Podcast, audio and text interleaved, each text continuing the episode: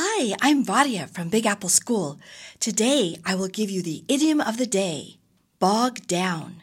To become stuck, which prevents one from moving on or progressing because of something.